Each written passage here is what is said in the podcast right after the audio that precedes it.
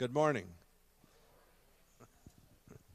Um, we usually have a video at the beginning of our service before anybody gets up and talks, but I'm changing that just a little bit to introduce the video. Uh, we've had visitors who come in and say, Look at all the flags. They must be a mission minded church, and we are. Um, I wanted to bring you a video of some of our missionaries, Bill and Linda Parker. Linda, some of you may know, was the daughter of I.J. Fontenot, who was a member of our church for many, many years.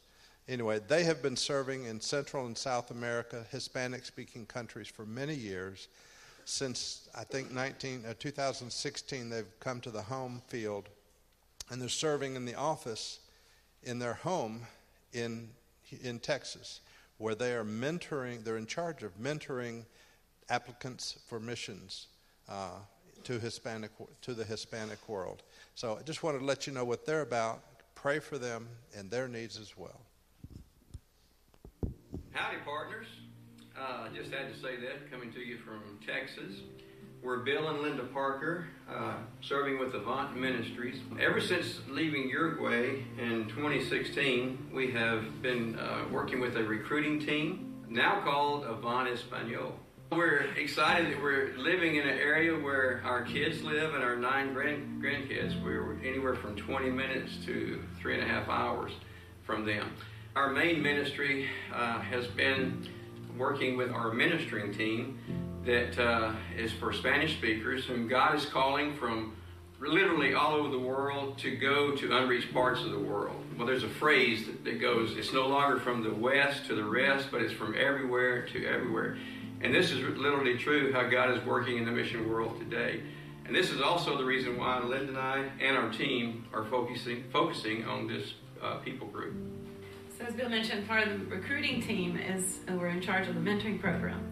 And our job from the beginning was to look for mentors who had had some years of experience on the field that could speak Spanish well.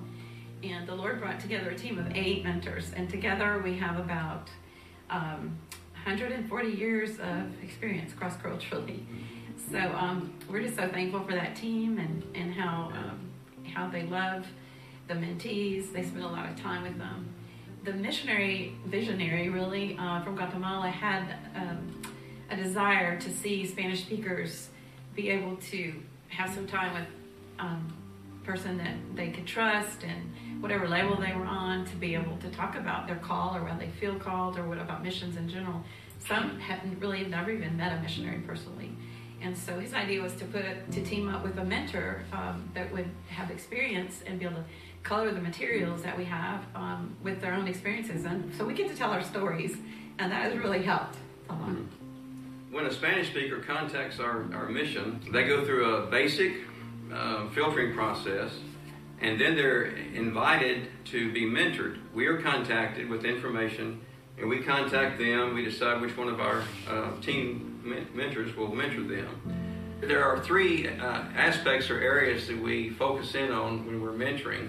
Um, one is to just to determine where their relationship is with the Lord and how they're doing in the spiritual disciplines.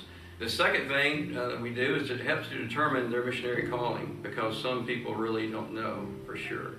And then the, uh, the third would, would be to just help them to understand more about missions, how it works, and what it really means to count the cost of cross cultural ministries.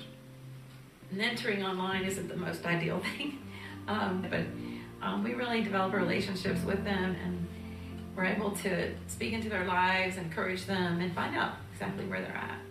Um, so that takes on a period of about four four months altogether. Just such a privilege to pray together for each one of these that we've come through, and we keep praying for them because they're all in different processes, mm. in different stages of their life journey. They, so far, about 14 couples have come through um, the mentoring program, and about uh, 13 singles, and we still have some right now. And they're actually from about 14 different countries, the countries they're living in, which could be um, anywhere around the world that, where they speak Spanish. And this can really be a challenge to our Spanish. You can imagine those of the all that have studied Spanish, somebody speaking in Spanish in, in Spain and someone down in Ecuador, or we, Central America, there are terms, and it's a challenge, but that's where we realize that God is, God is the one that's in this. It's His strength. Another ministry that I have been doing the last year and a half is Marketplace Chaplains. And uh, we are, as chaplain, we're actually invited by companies to come into the workplace. They're called worksite visits and visit with the employees with the intent of uh, just sharing God's love with them, um, being there for them, getting to, getting to know them. Out of the companies that I minister in, uh, most of them have a lot of Hispanics, and it's just it's a joy to to walk, into where there's Hispanics and walk up to them and greet them in Spanish, and they kind of look surprised. And then when I carry on a conversation with them in their own language, they just really light up and they open up to me. And that's, that's the idea uh, developing relationships. Uh, and over time, I thank God that I have been able to develop some uh, close relationships where people have actually asked me to pray with them, to share some scripture with them. Some even say, What's the verse for the day, chaplain? It's just really been a, a joy to be able to serve in this way. We're just so appreciative of, of you supporting us and financially and in prayer in every way and we're just really happy to be a part of your par- this partnership with the Amen. council. Thank you so much. Ciao.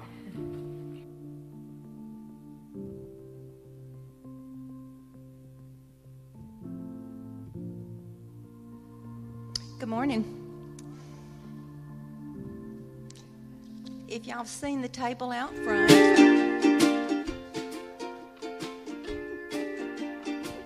I appreciate you being my caddy, dear. You're welcome, honey. Thanks for bringing me on this dream vacation. The Oceanside Palace Hotel is so nice, and I'm looking forward to the luau.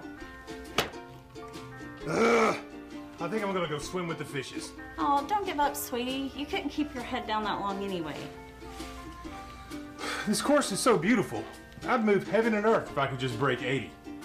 Well, try heaven because you've already moved most of the earth. Well, I think my game is improving. Yes, yes, you missed the ball much closer now. Could you please stop checking your watch? It's extremely distracting. Oh, um, it's not a watch, it's a compass. Uh, this isn't even my ball. It's way too old to be my ball. Well, it has been a long time since we teed off.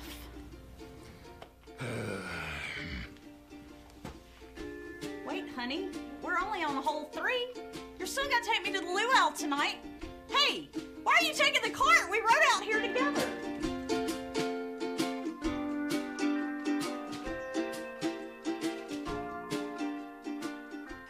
well, if you've seen the table out in the foyer, it's decorated in a tropical theme. And our mystery in Maui dinner got canceled last year because of COVID. So we are going to have it again this year, August 13th. And if you've never been to a dinner mystery theater, you uh, have missed out. And it's actually a murder mystery. Everybody that attends will be able to participate in it. Some will participate a little bit more because they will actually be actors in the play. So please sign up. There's a sign up sheet out uh, out there for you to sign up. We need your name, your phone number, your email, because we're going to be emailing you what you're going to be doing. Um, we just need you to sign up within the next couple of weeks because there is a deadline for this. If you don't sign up by the deadline, you will not be able to participate because there's a lot of planning that goes into it. So, um, just need you to sign up this Sunday or next Sunday. Um, I think we're going to go on into one Sunday in August. So, just need you to sign up for this by that first Sunday in August. And uh, I think it's going to be a lot of fun. A lot of people signed up last year. We're really asking if we were going to do it again this year, which we are. So um, I think we'll have a lot of fun at it. Thanks a lot. Thank you, Cindy. If you're visiting with us today, there's a few little different things are going on, but you can see that uh, you know not only are we serious about missions and what we're doing in the world for the for the Lord, but we also have some fun. Okay, and uh, that's that's going to be a lot of fun. So uh, you make sure that you sign up for that. Uh, our pastor Thad is away today, and I think he's going to be away the next week as well. But uh, just taking some vacation, and so uh, as as usual, we ha- we always have uh, good, you know, solid people who are going to come to speak today. So uh, George Morange, who is uh, you know our retired associate pastor, pastor, you know whatever whatever we want to call you right there, George. We, uh, um, but he's going to come and speak to us, and uh, you know Lord has used just George through the years uh, so much, and used it in in all of our lives, and. Uh, if you're if you're visiting here, he was the pastor of Deerfoot Bible Church that was here at this location, and when the two churches merged, then uh, Thad took over as senior pastor, and he was the associate pastor. Uh, but he is now retired, but he's doing much of the same thing, only just doesn't get paid for it. So um, he's always thrilled about that one. But, um, but anyway, but we're here this morning as a group of believers for nothing more than to worship the Lord God, to worship the Lord Jesus for what he's done in our lives. Uh, because if you're here and you're a believer, then He has sacrificed His life for you. Where we were supposed to be on the cross, we were supposed to be dead in our sins, He took those sins on Him. And that, therefore, we took on His righteousness. And so um, we, we just have so much to be thankful for. And so we want to devote the rest of the service, you know, to Him. And, uh, and so let's just get our hearts ready for worship and praise for all that He has done, for all of His creation, for all of His magnificent uh, uh, uh, attributes. We want to praise Him for that this morning. Before we start, let's have a word of prayer, maybe. Father, we come to you as a group of believers this morning. Lord, you're here with us, and Father, we're just anticipating the, the time that we spend loving you and honoring you and glorifying you. Father, we have so many things on our minds this week, and it's been a uh, very difficult week in the world, in our country, and even in our personal lives, Lord. There is struggles, uh, there's disappointments, there's anger, there's hate. There are just so many things that are going on. If, Father, we're getting to the point now, Lord, where, when we're supposed to always be calling on your name, Lord, but we're getting to the point now we're having to call on your name. Oh, Lord, we just ask you to have mercy on us. Have mercy on our nation. Have mercy on our world. Lord, have mercy on us as believers as we go through our life and we are so tempted by the lust of the eyes and the lust of the flesh and the pride of life. Lord, help us and guide us through those times. But Lord, you're here for us and you've sent your spirit to indwell us and to, to guide us and to teach us in all things, in all your things, Lord. So, Father, we gather together today to worship you to concentrate on you and you alone, to speak well of you in every, every way. And Lord, we come to you to sing, to, to fellowship, to pray, to share God's word, Lord, to share your word that you have given to us. Lord, we just thank you that we have this opportunity. So, Lord, during this time, through the rest of this hour that we spend together, Father, just show yourself strong. Send your spirit upon this place, Lord, and fill our hearts with your word and your love, Lord. These things we pray in your Son, Jesus Christ's name. Amen.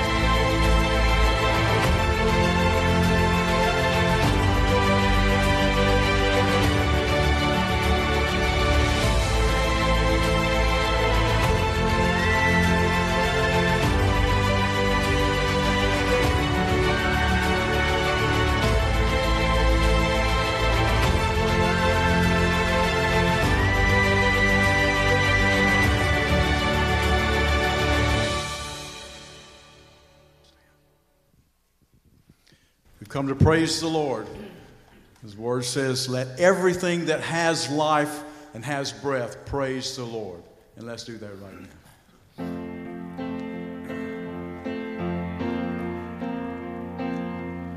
You made the starry host, you traced the mountain peaks, you braved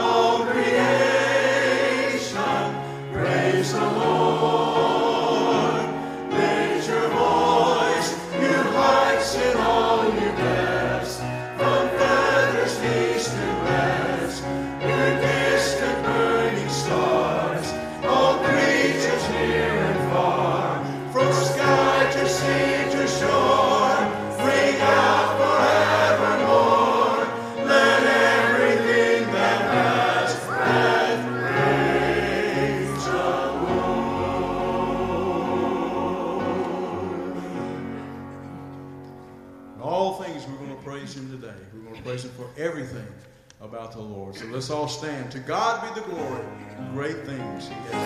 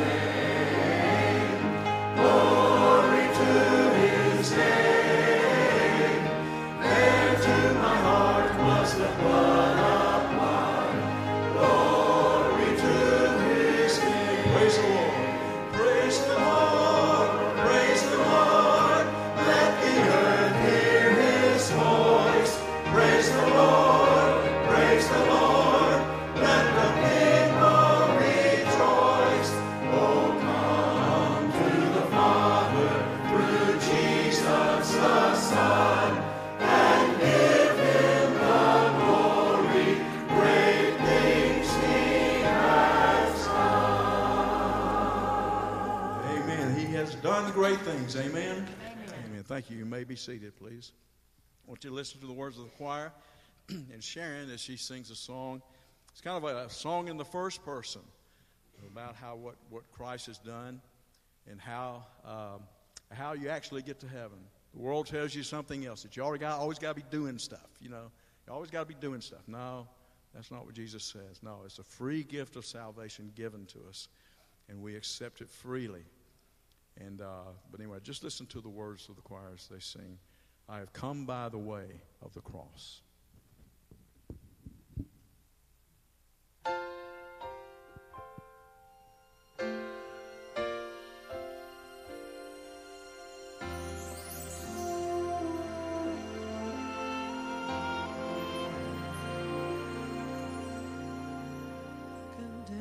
to die on a cross for crimes he had done. He was guilty, everyone could see. But his destiny was changed as he looked at Christ and said, When your kingdom come, remember me. In paradise that day he stood, just like the Lord had said he would, surrounded by those who had gone before. One said, Friend, how do you come? What are the deeds you have done? With tears in his eyes, I can hear him reply, There are no merits to my name, works that I can claim. He who brought me here taught me to say,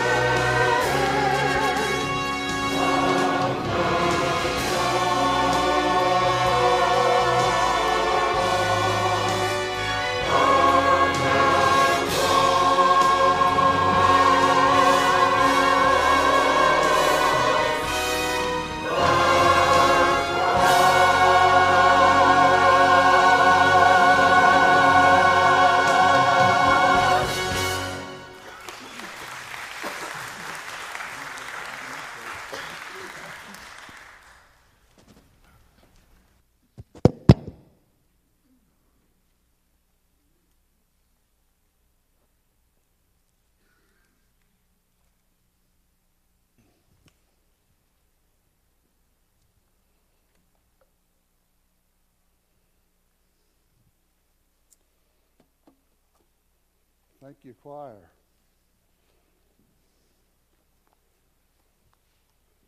I'm not sure I had ever heard that song, but at my age, I'm not sure I've heard any song. Let me begin by just uh, expressing uh, both Glenda and myself our appreciation for the beautiful uh, basket that was delivered to our home rep- uh, from you, from all of you. And gosh, it had uh, cheese crackers and fruit and candy bars and crawfish. no, no, no crawfish. But it was just a, a, a wonderful uh, load of, of goodies. And we've got two apples and one pear left, and it'll all be gone. No, it, will take a while. But we do thank you for thinking of us. Uh, we were in Knoxville uh, Wednesday and Thursday, Friday morning uh, for Glenda's sister's uh, funeral. Uh, if you would have seen Carolyn, you would have said, That looks like Glenda. They looked a lot alike. Um, Glenda was a little prettier.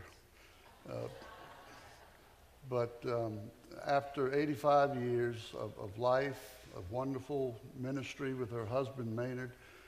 And then also after four years of being bedridden and going through a, a very crippling disease of which there's no cure, the Lord uh, mercifully uh, took her home to a better life, to a better place.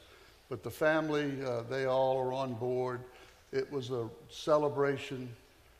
And uh, I just can't imagine people who have to go through this to say goodbye to loved ones who have no hope. Uh, but uh, she was a believer. And so while there was mourning and a little grieving, it's not like those who have no hope because she lives and she's with Christ, and one day we will uh, see her uh, again. Um, as we speak of the person of Christ, we've sung about him. Uh, we, we, speak about him a, a lot. And uh, I finally found a story that I'd been looking for for a number of months. Uh, it was a, a, quote from Dr. W.A. Criswell uh, in Dallas, Texas, pastor of First Baptist Church. And uh, he always, quite frequently, had something uh, of a humorous nature to say to his congregation. But we were in Matthew 16 where Jesus asked his disciples, Who do men say that I am? And Dr. Criswell said, Jesus one day met these famed, illustrious German theologians, Barth and Tillich and Bonhoeffer. And he asked them, who do men say that I am? And they responded, Some say John the Baptist, others Elijah, but still others Jeremiah or maybe one of the prophets.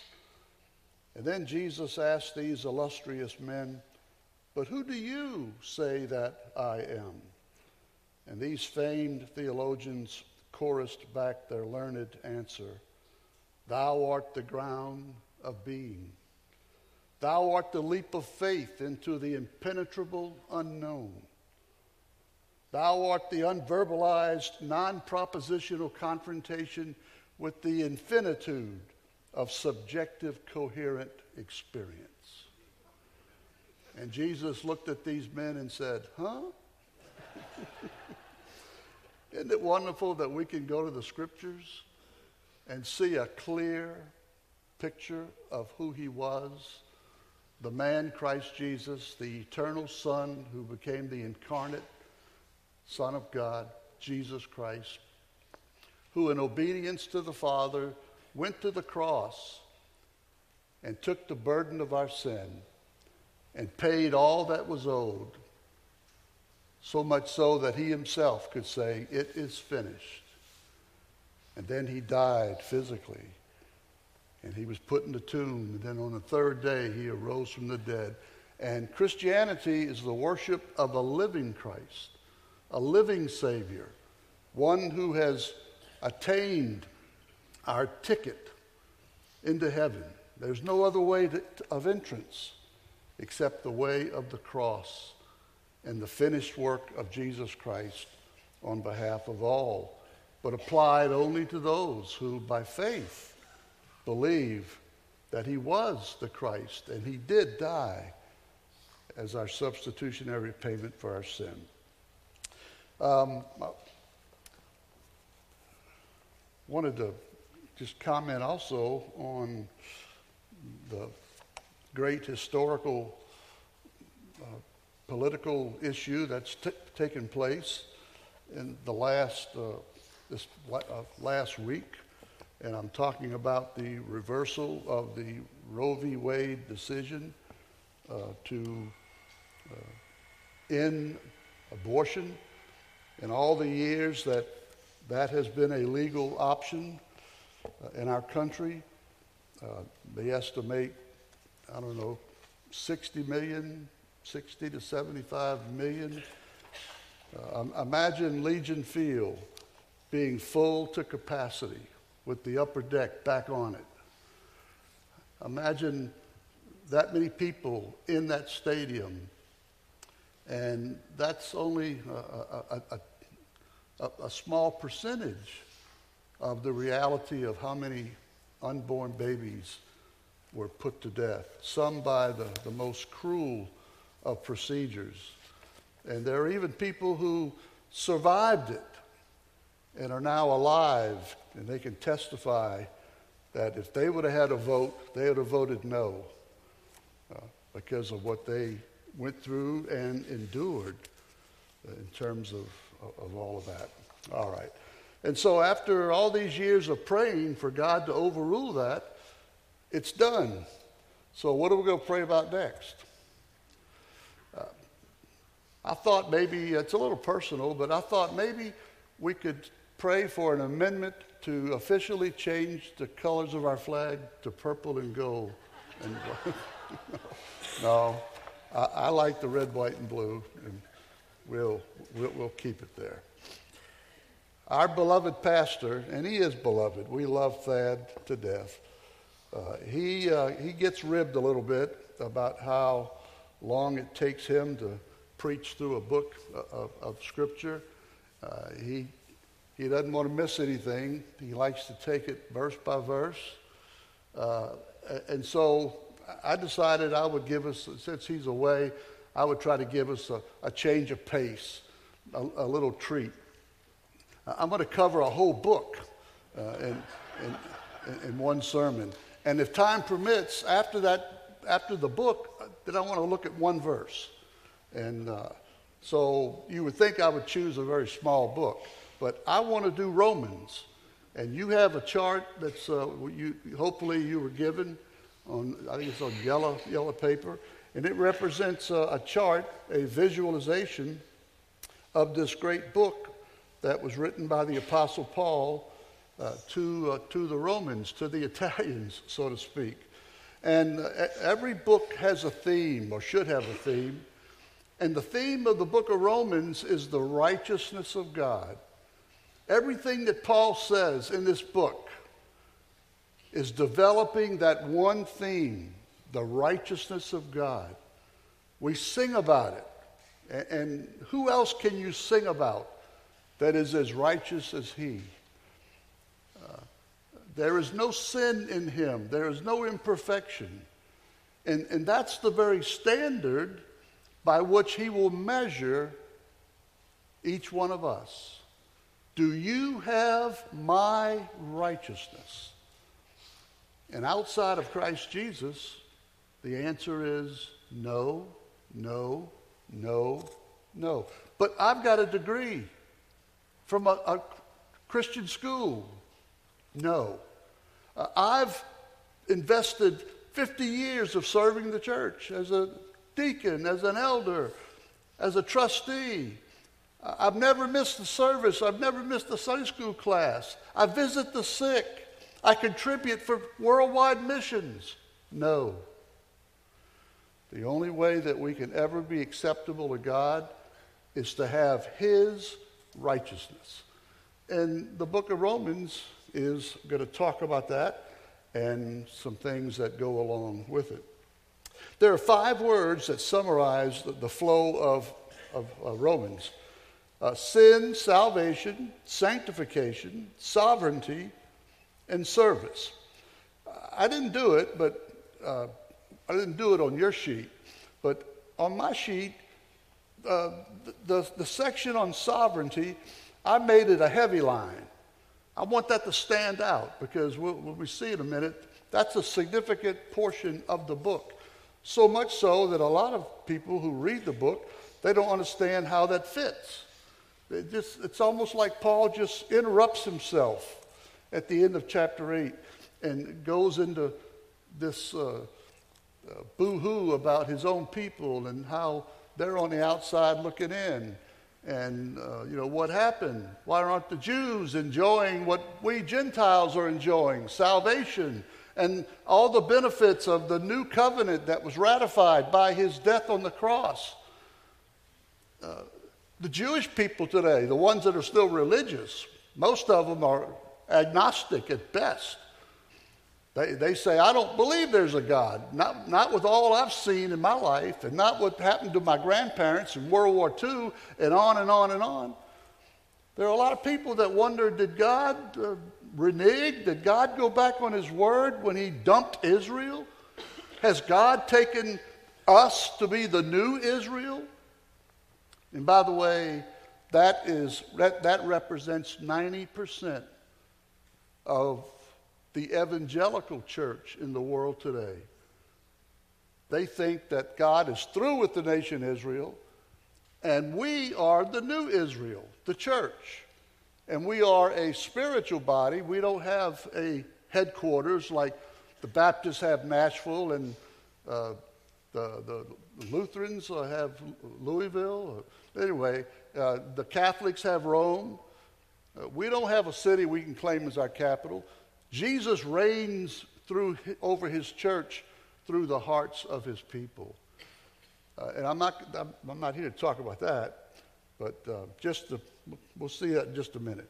But when he talks about sin, it relates to righteousness because he's saying that is the absence of righteousness. Man has a problem. Man is depraved. Man is separated from his creator because of sin. And that goes all the way back to Adam. And ever since, father to child, father to child, father to child, father, father to child, that sin has been passed on. You have it. You say, well, uh, I, I, didn't sin until I was 14. Well, now you sinned again. You lied. Uh, but let's say that you didn't sin. Let's say you're here today and you've never sinned one day in your life. Guess what? You are still under the judgment of Adam's sin. For all have sinned, the scriptures say, and come short of the glory of God. So from chapter 1, verse 18 to chapter 3, verse 20, Paul is talking about the absence of righteousness. I forgot, I've got some goodies here.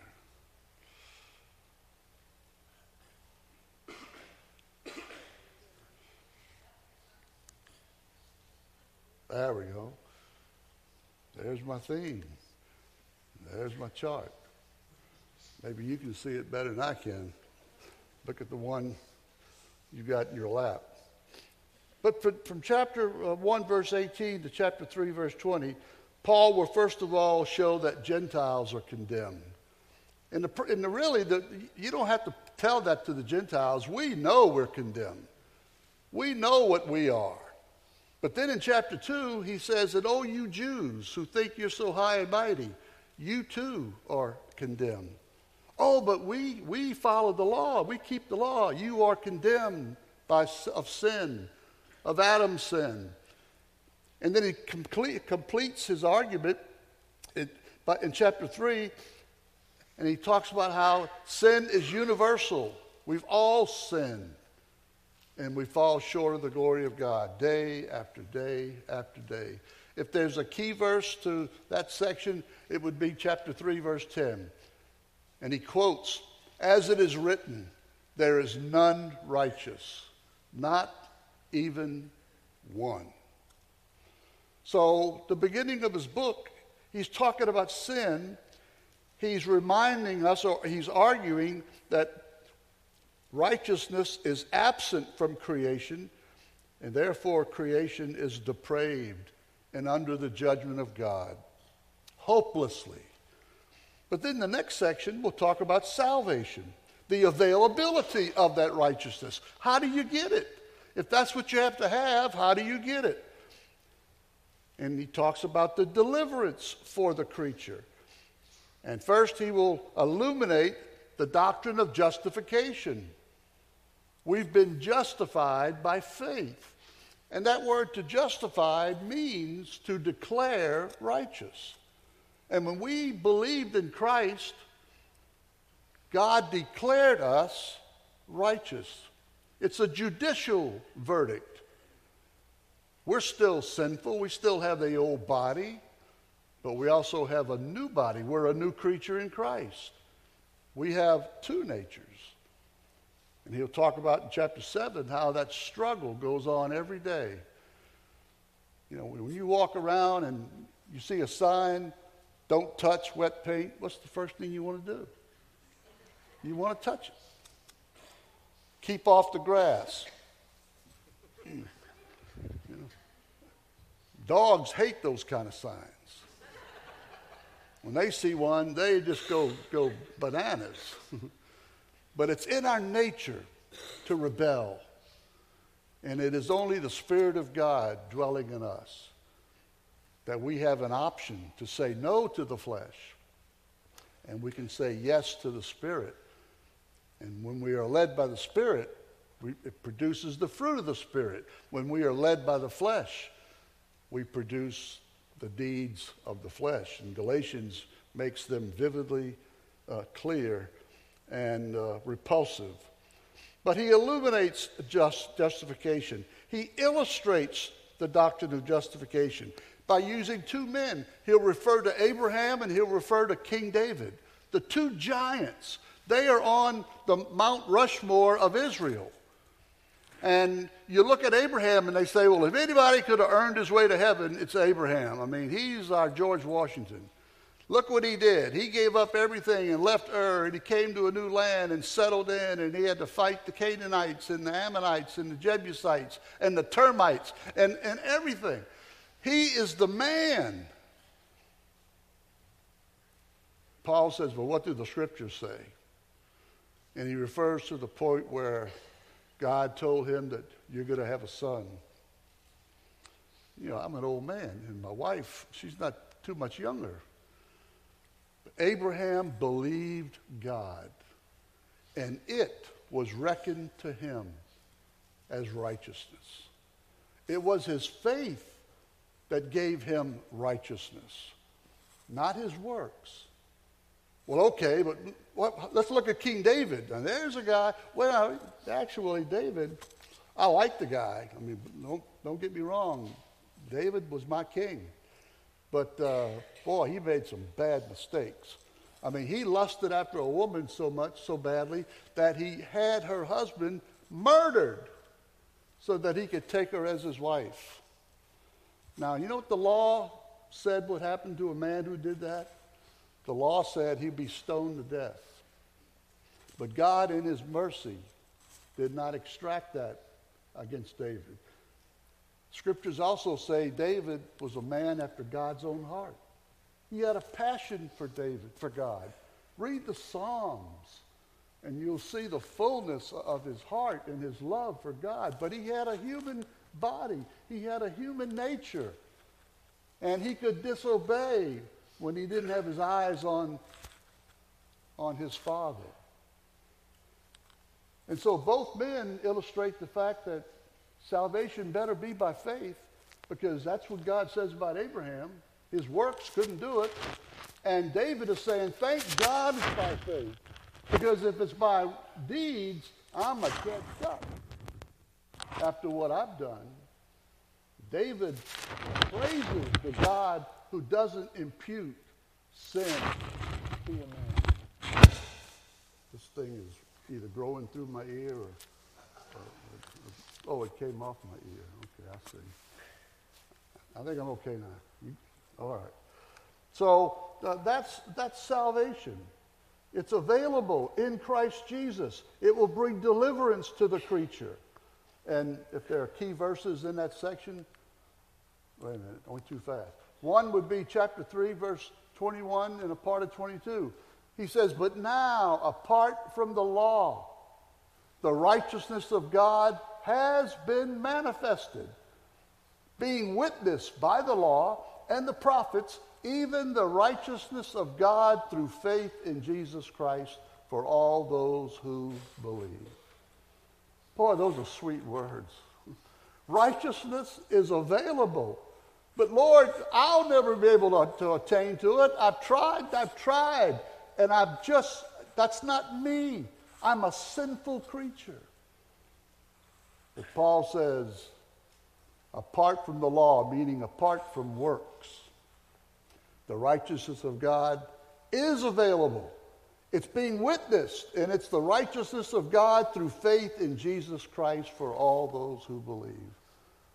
Those who put their faith and trust in Christ, they are imputed with the righteousness of God. So that now God will always accept me because I have his righteousness. I didn't earn it, I didn't buy it, I didn't steal it.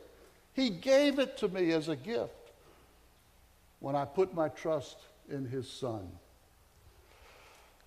Well, that leads us to the third section.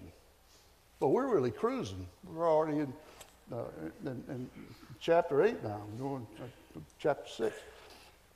Sin, salvation, sanctification.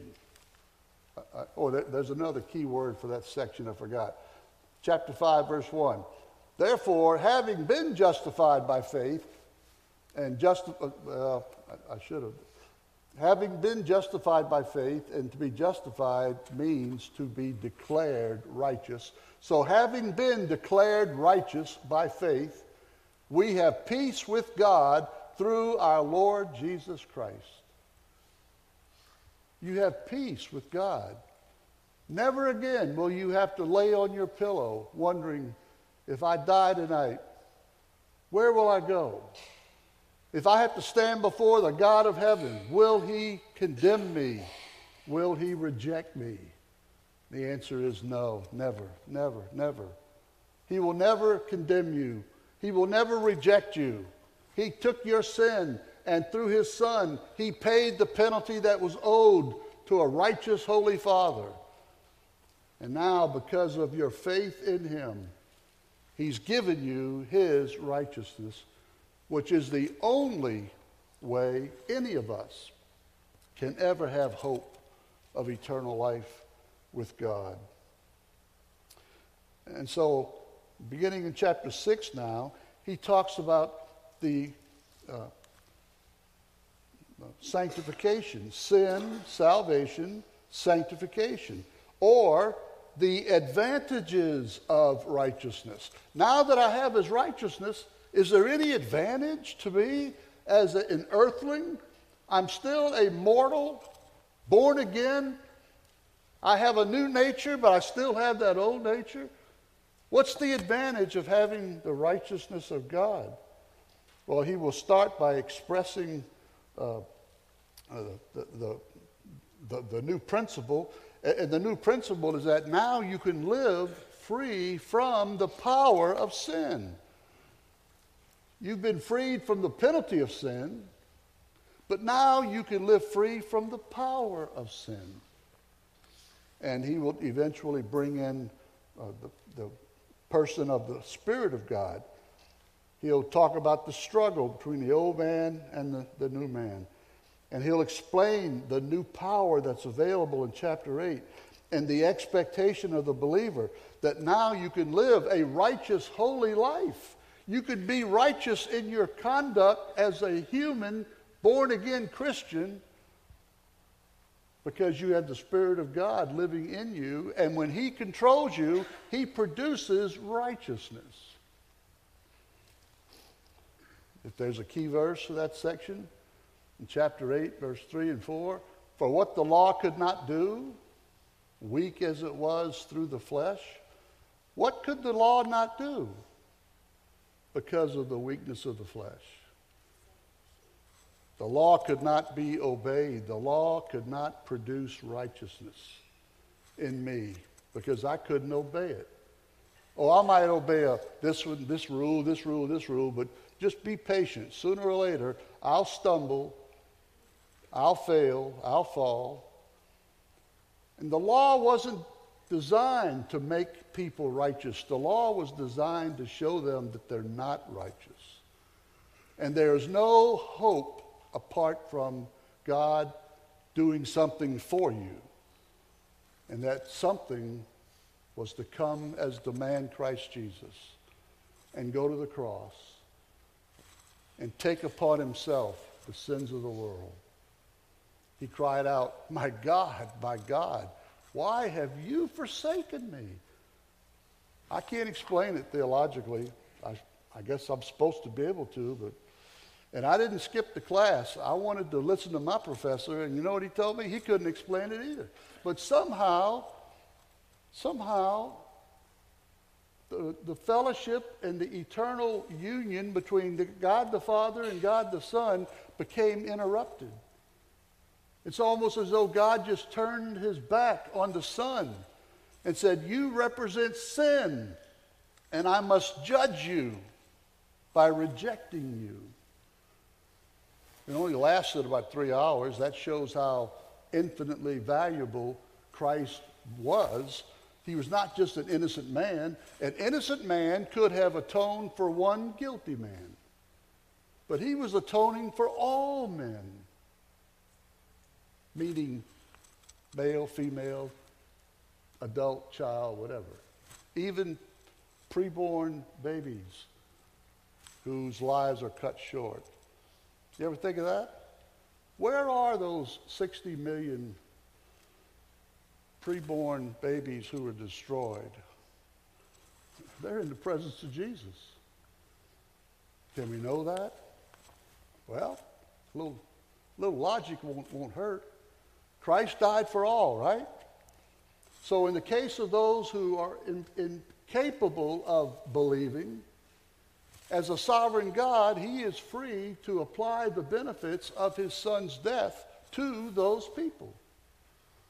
So, whether it be an unborn baby or whether it be a child who's born but has emotional and mental defect and he cannot comprehend and reason and understand right from wrong, that child is provided for.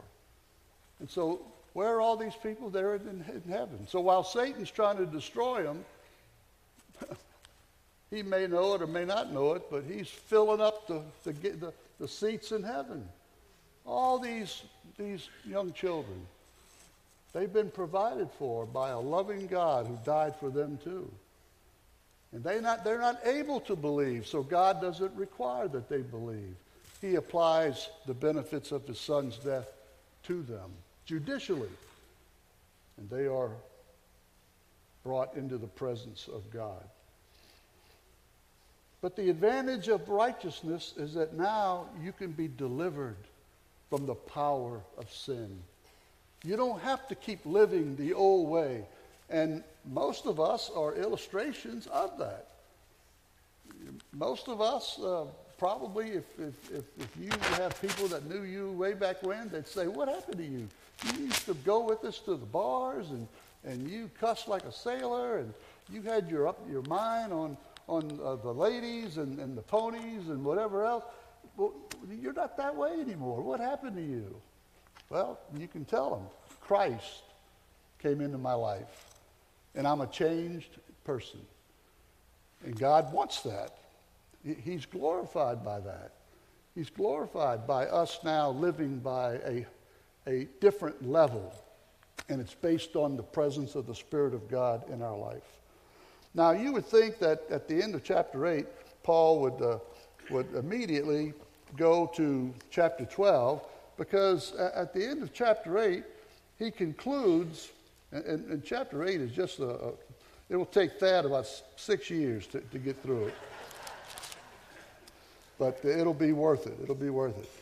Paul uh, concludes by saying, I'm convinced that neither death nor life, nor angels, nor principalities, nor things present, nor things to come, nor powers, nor height, nor depth, nor any other created thing. Now, all of that is his way of saying, I'm convinced that nothing shall be able to separate us from the love of God, which is in Christ Jesus our Lord. You've got security. You belong to God forever whether you like it or not. you may have to go to heaven kicking and screaming, but you're going. That's, that's who you are now, and it can't be changed.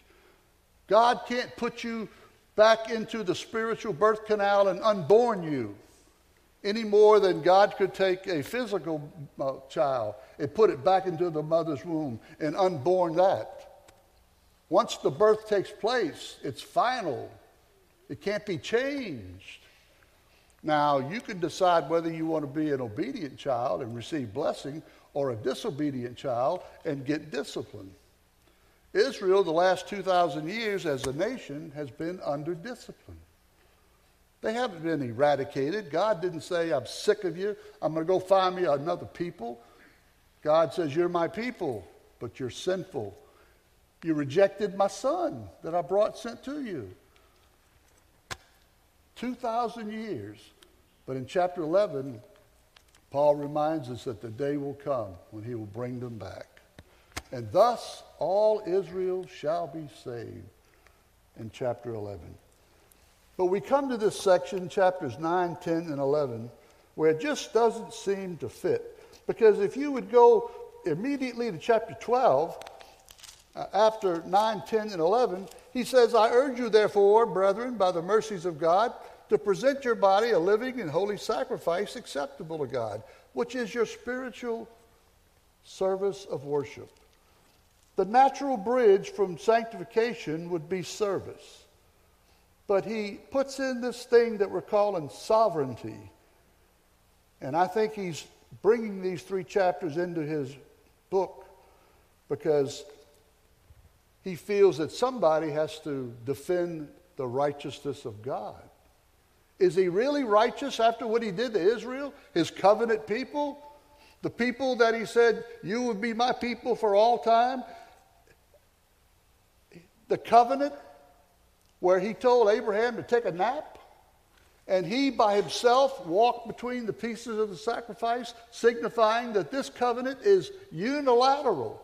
It doesn't depend on anything Abraham does or his descendants, it depends on what I do. And evidently, these Reformed theologians feel that God's an Indian giver.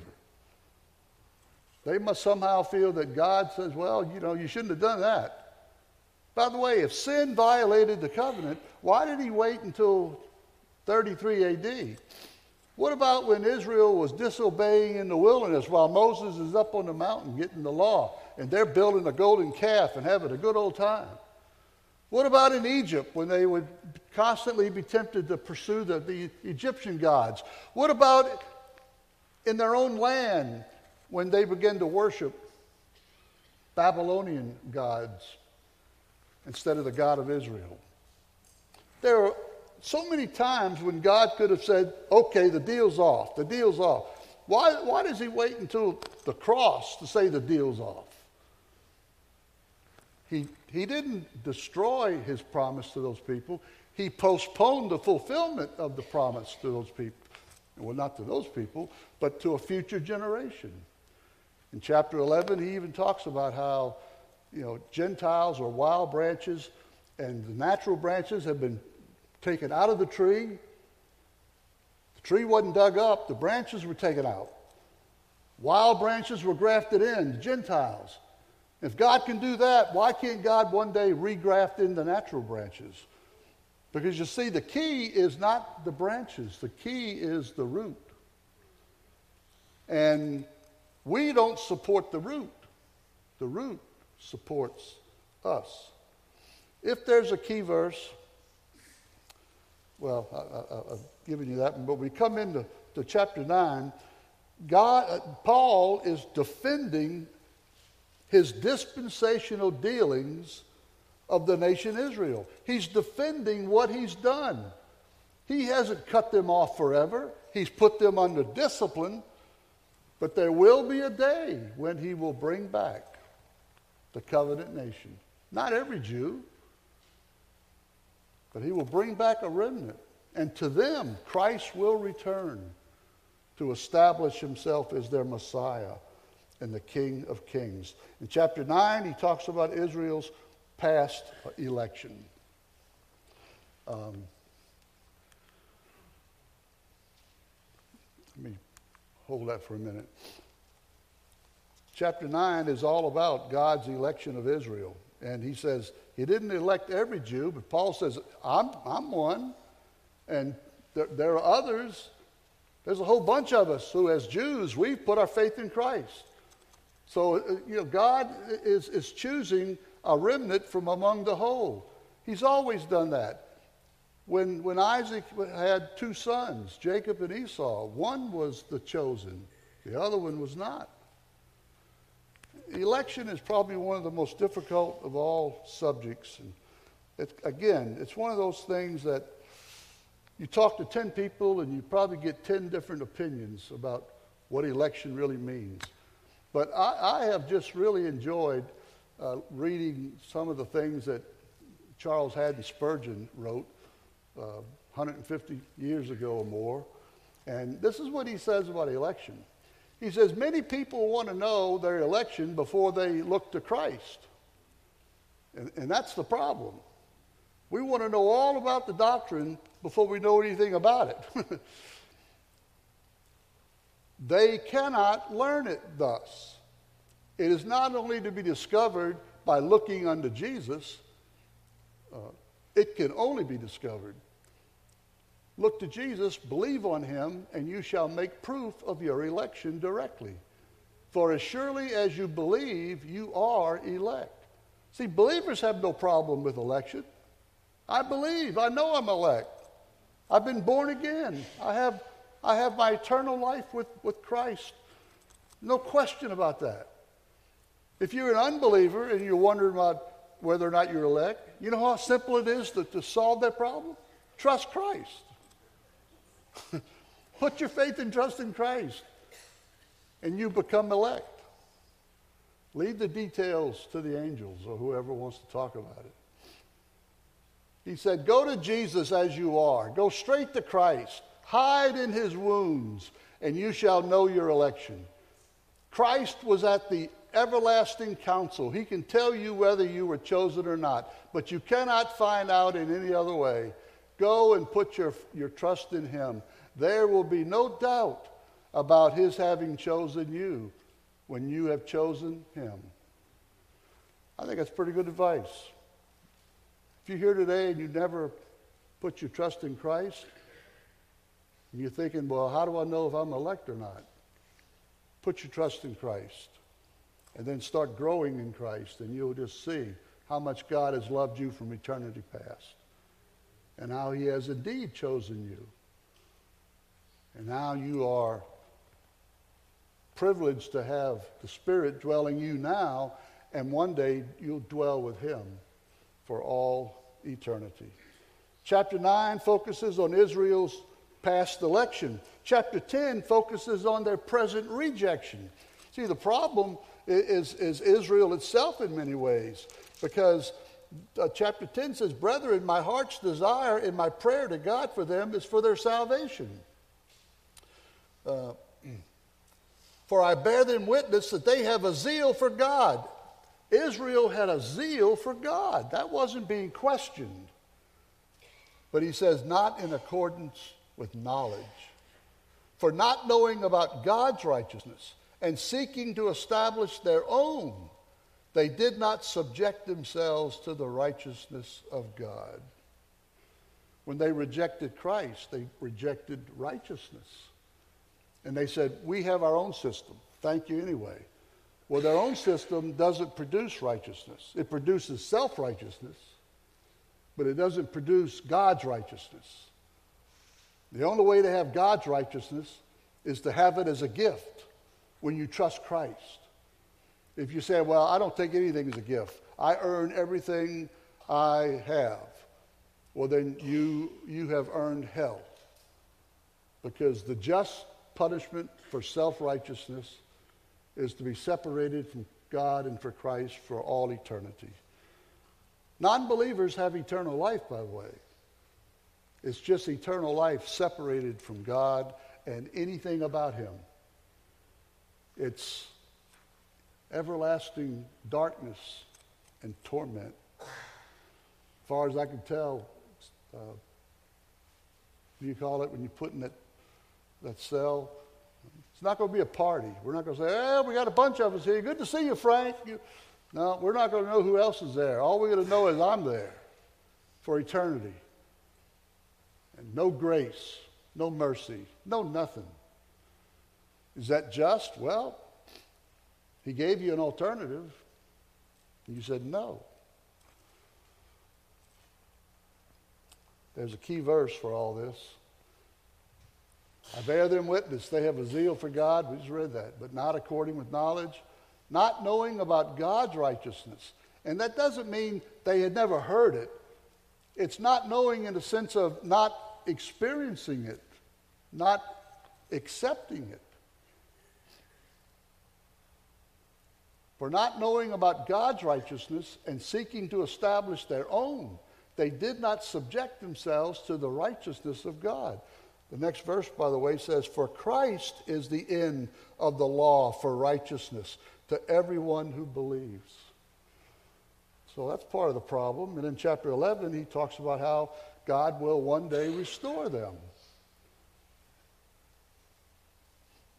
Zechariah says, One day they shall mourn the one whom they pierced. They shall say, He is the Christ. We rejected him. We crucified him. We said, We have no king but Caesar. But we're wrong. He is God's grace to us. Now, it won't be the ones that, that crucified him, but at that generation, when Christ comes, that generation of Jews will cry out. They will mourn the one whom they pierced. They rejected the cornerstone of their faith. And finally, we come to service. Let's get back on track, Paul says, chapter 12. Let's apply righteousness, the application of righteousness, or the display of character. And in chapter 12, he talks about the, the, Christian assembly, how we, we should love one another, display our Christian character to one another. We are righteous people. Let's live righteously. That means we love one another and we care for one another. We value one another. Then he applies, uh, applies it to civil authority. Righteousness says obey government. Now, not when they tell you to, to do something contrary to the law of God, but we are citizens of a government. Maybe we ought to think twice about who we put in, in leadership over us because we are now expected to submit to that leadership. It's kind of crazy that we put idiots in office and then all we do is complain about them. I'm not going to do what that jerk says or that woman says. Well, then why did you elect them? Let's elect people that reflect our values, that will remind us of who we are. We, we are Christians, and our citizenship ultimately is heaven. This is just a temporary place where we are here. And he'll apply it to confusing activities. Some call it doubtful things. That's an issue where the scriptures don't really say whether or not it's right or wrong. And so, therefore, you take the, the, the liberty to, to, to partake of that glass of wine with your meal if you choose to. Somebody else says, uh, uh, uh, you Christians aren't supposed to be doing that. Well, Paul tries to show how to harmonize that. There are strong Christians and there are weaker Christians. Weaker Christians tend to be legalists. They think that everything is about rules, rules, rules, rules. And, and walking with the Lord is not about rules, it's about relationship. By the way, you make a lot of decisions without ever talking to God about it, if, you, if you'll be honest. I like that shirt, David. Did you pray this morning and ask God whether you should wear that one or wear the, red one or, or the green one? No, you, you, you knew that that one fit and it was conservative, wasn't wild. And, so, and she said, I like it. And so you put it on. Women, you pick the dress. You pick one out of maybe four that you have. But all four are, are uh, conservative. Uh, they conform to the issue of morality. You know, uh, it's not, it's not going to be too tight or too short. And so in that, in that case, God says, wear the one you like. Uh, it's like being on a ship. You can go to this deck and this deck and this deck and this deck. You can go, in, you can go anywhere you want on a boat. Our captain told us, he said, You're free to go anywhere on all these decks, but don't go here and don't go there. So as long as we were staying on the, the decks, it didn't matter if we went to the front of the boat or the back of the boat. On and on and on.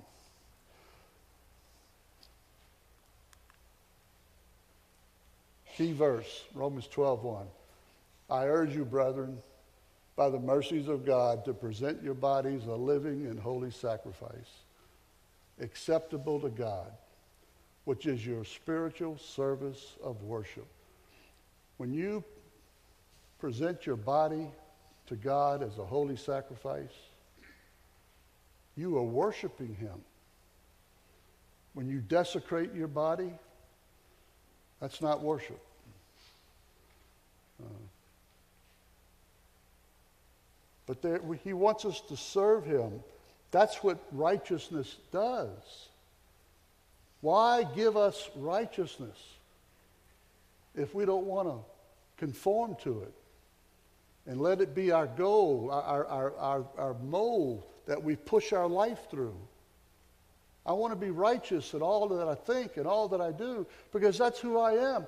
I am righteous in His sight because He's a God of grace and He saved me through Jesus Christ.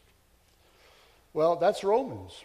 Sin, salvation, sanctification, sovereignty, service the absence of righteousness, the availability of righteousness, the advantages of righteousness, the attestation of righteousness concerning God, why God is doing what he's doing with Israel, and the application of righteousness or the display of character in our lives.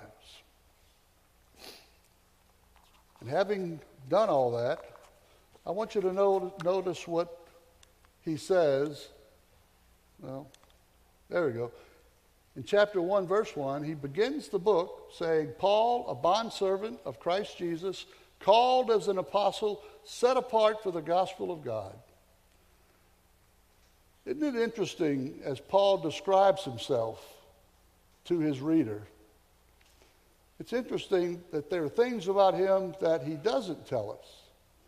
For instance, if we were to go to Acts 22, verse 3, there he says, I'm a Jew born in Tarsus of Cilicia, but brought up in this city, educated under Gamaliel, Gamaliel, who's one of the great, great rabbis, strictly according to the law of our fathers, being zealous for, for God, just as you are all today.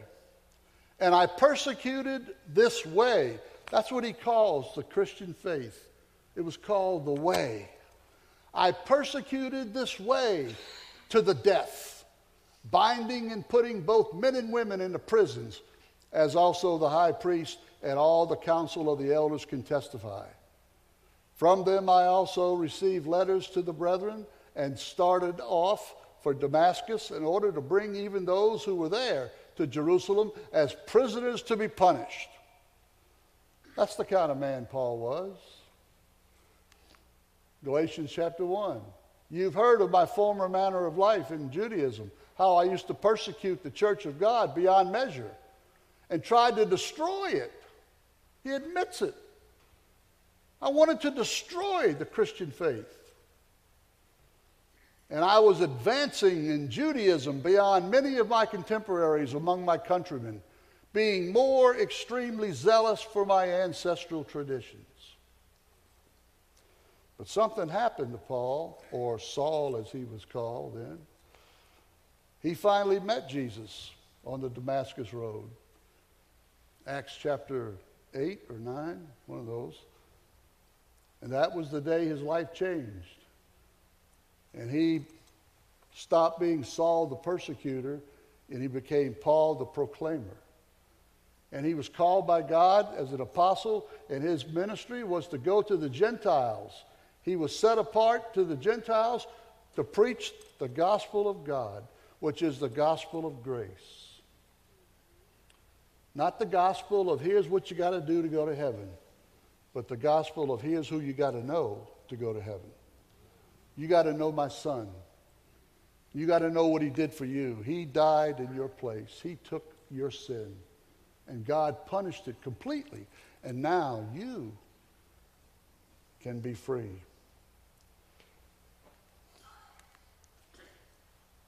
He says, I was still unknown by sight to the churches of Judea which were in Christ, but only they kept hearing he who once persecuted us is now preaching the faith which he once tried to destroy.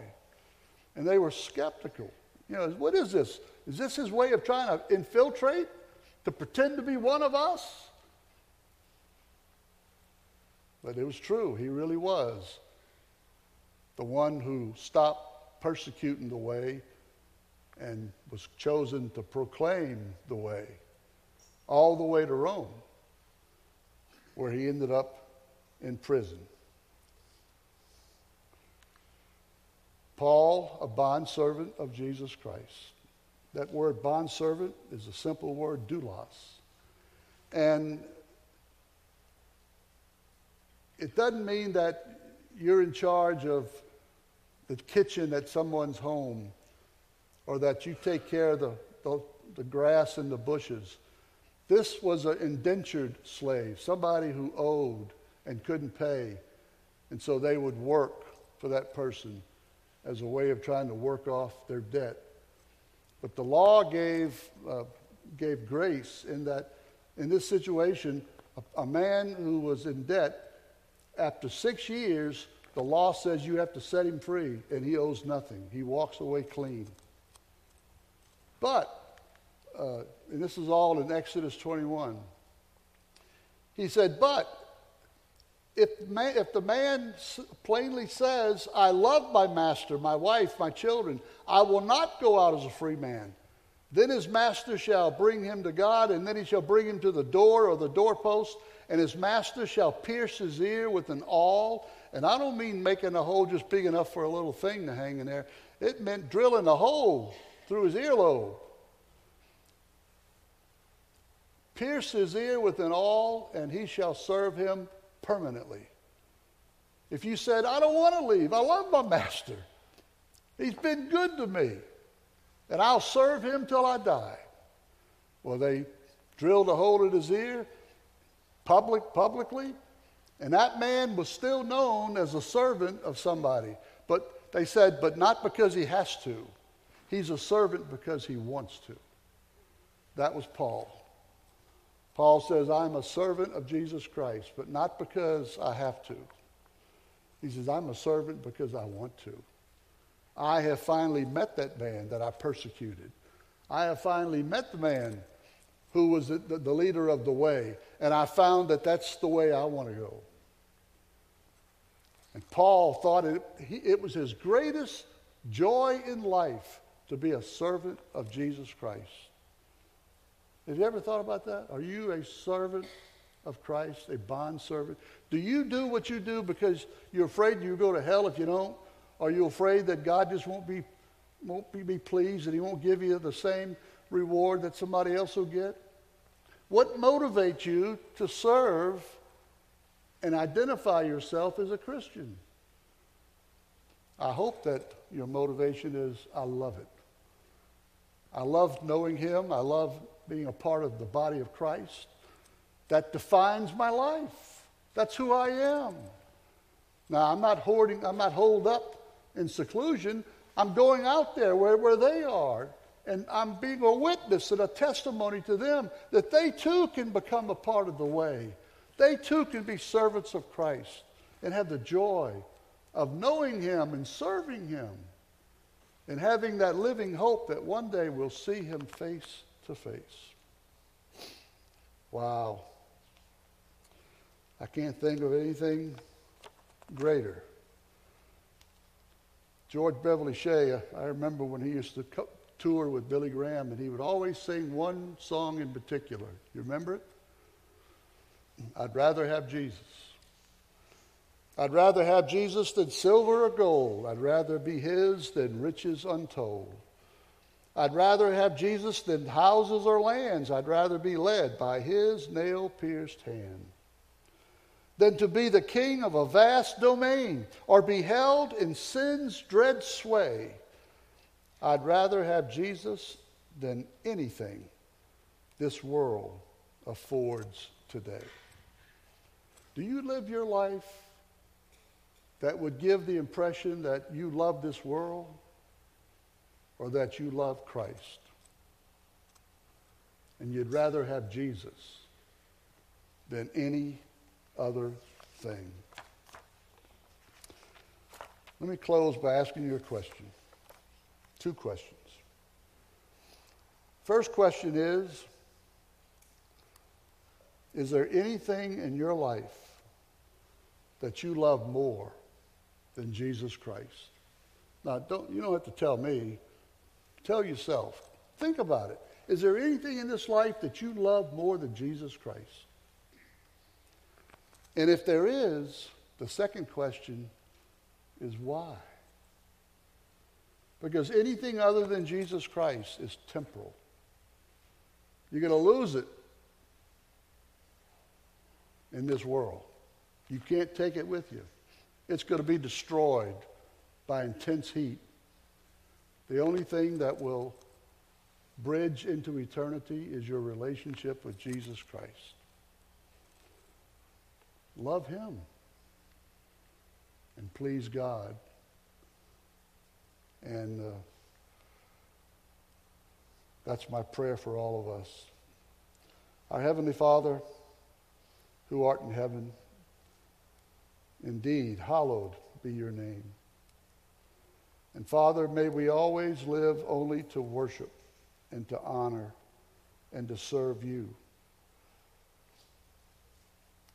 May we see our calling and joyfully and gratefully choose to do it, whatever it may be. May we live so as to leave no doubt that while we once belonged to the world, now we belong to God and Jesus, and He belongs to me. In our Savior's name I pray. Amen.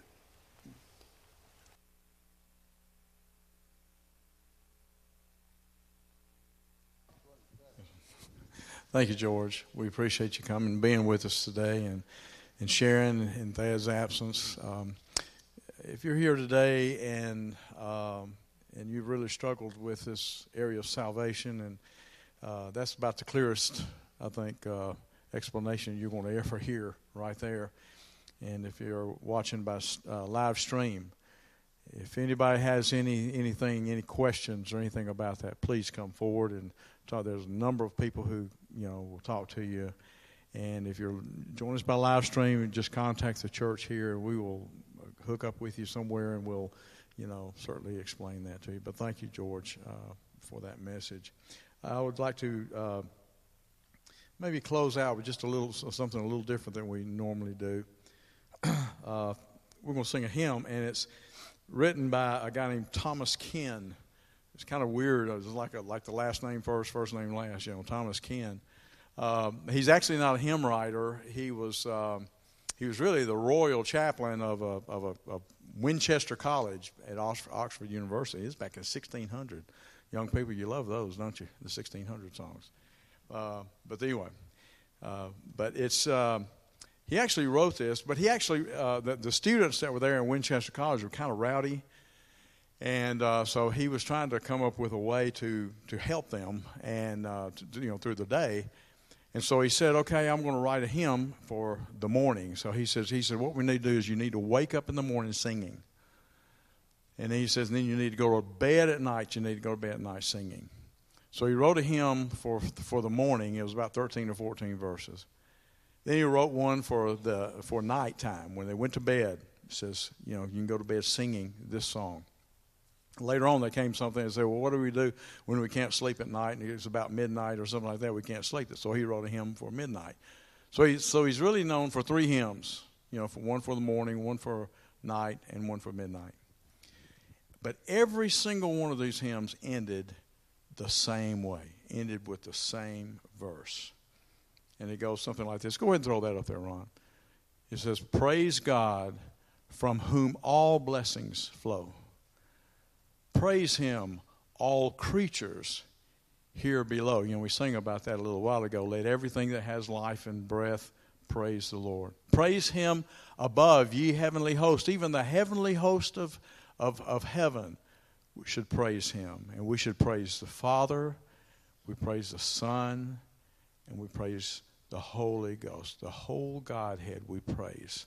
And that's what it's all about. And that's what our lives need to be as we go through this uh, this week.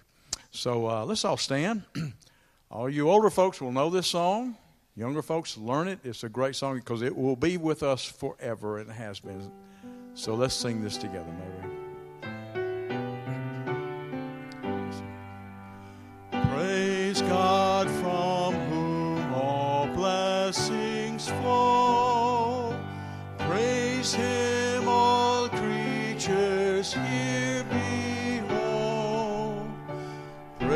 Praise Him above, ye heavenly host. Praise Father, Son, and Holy Ghost. And let's add the Amen.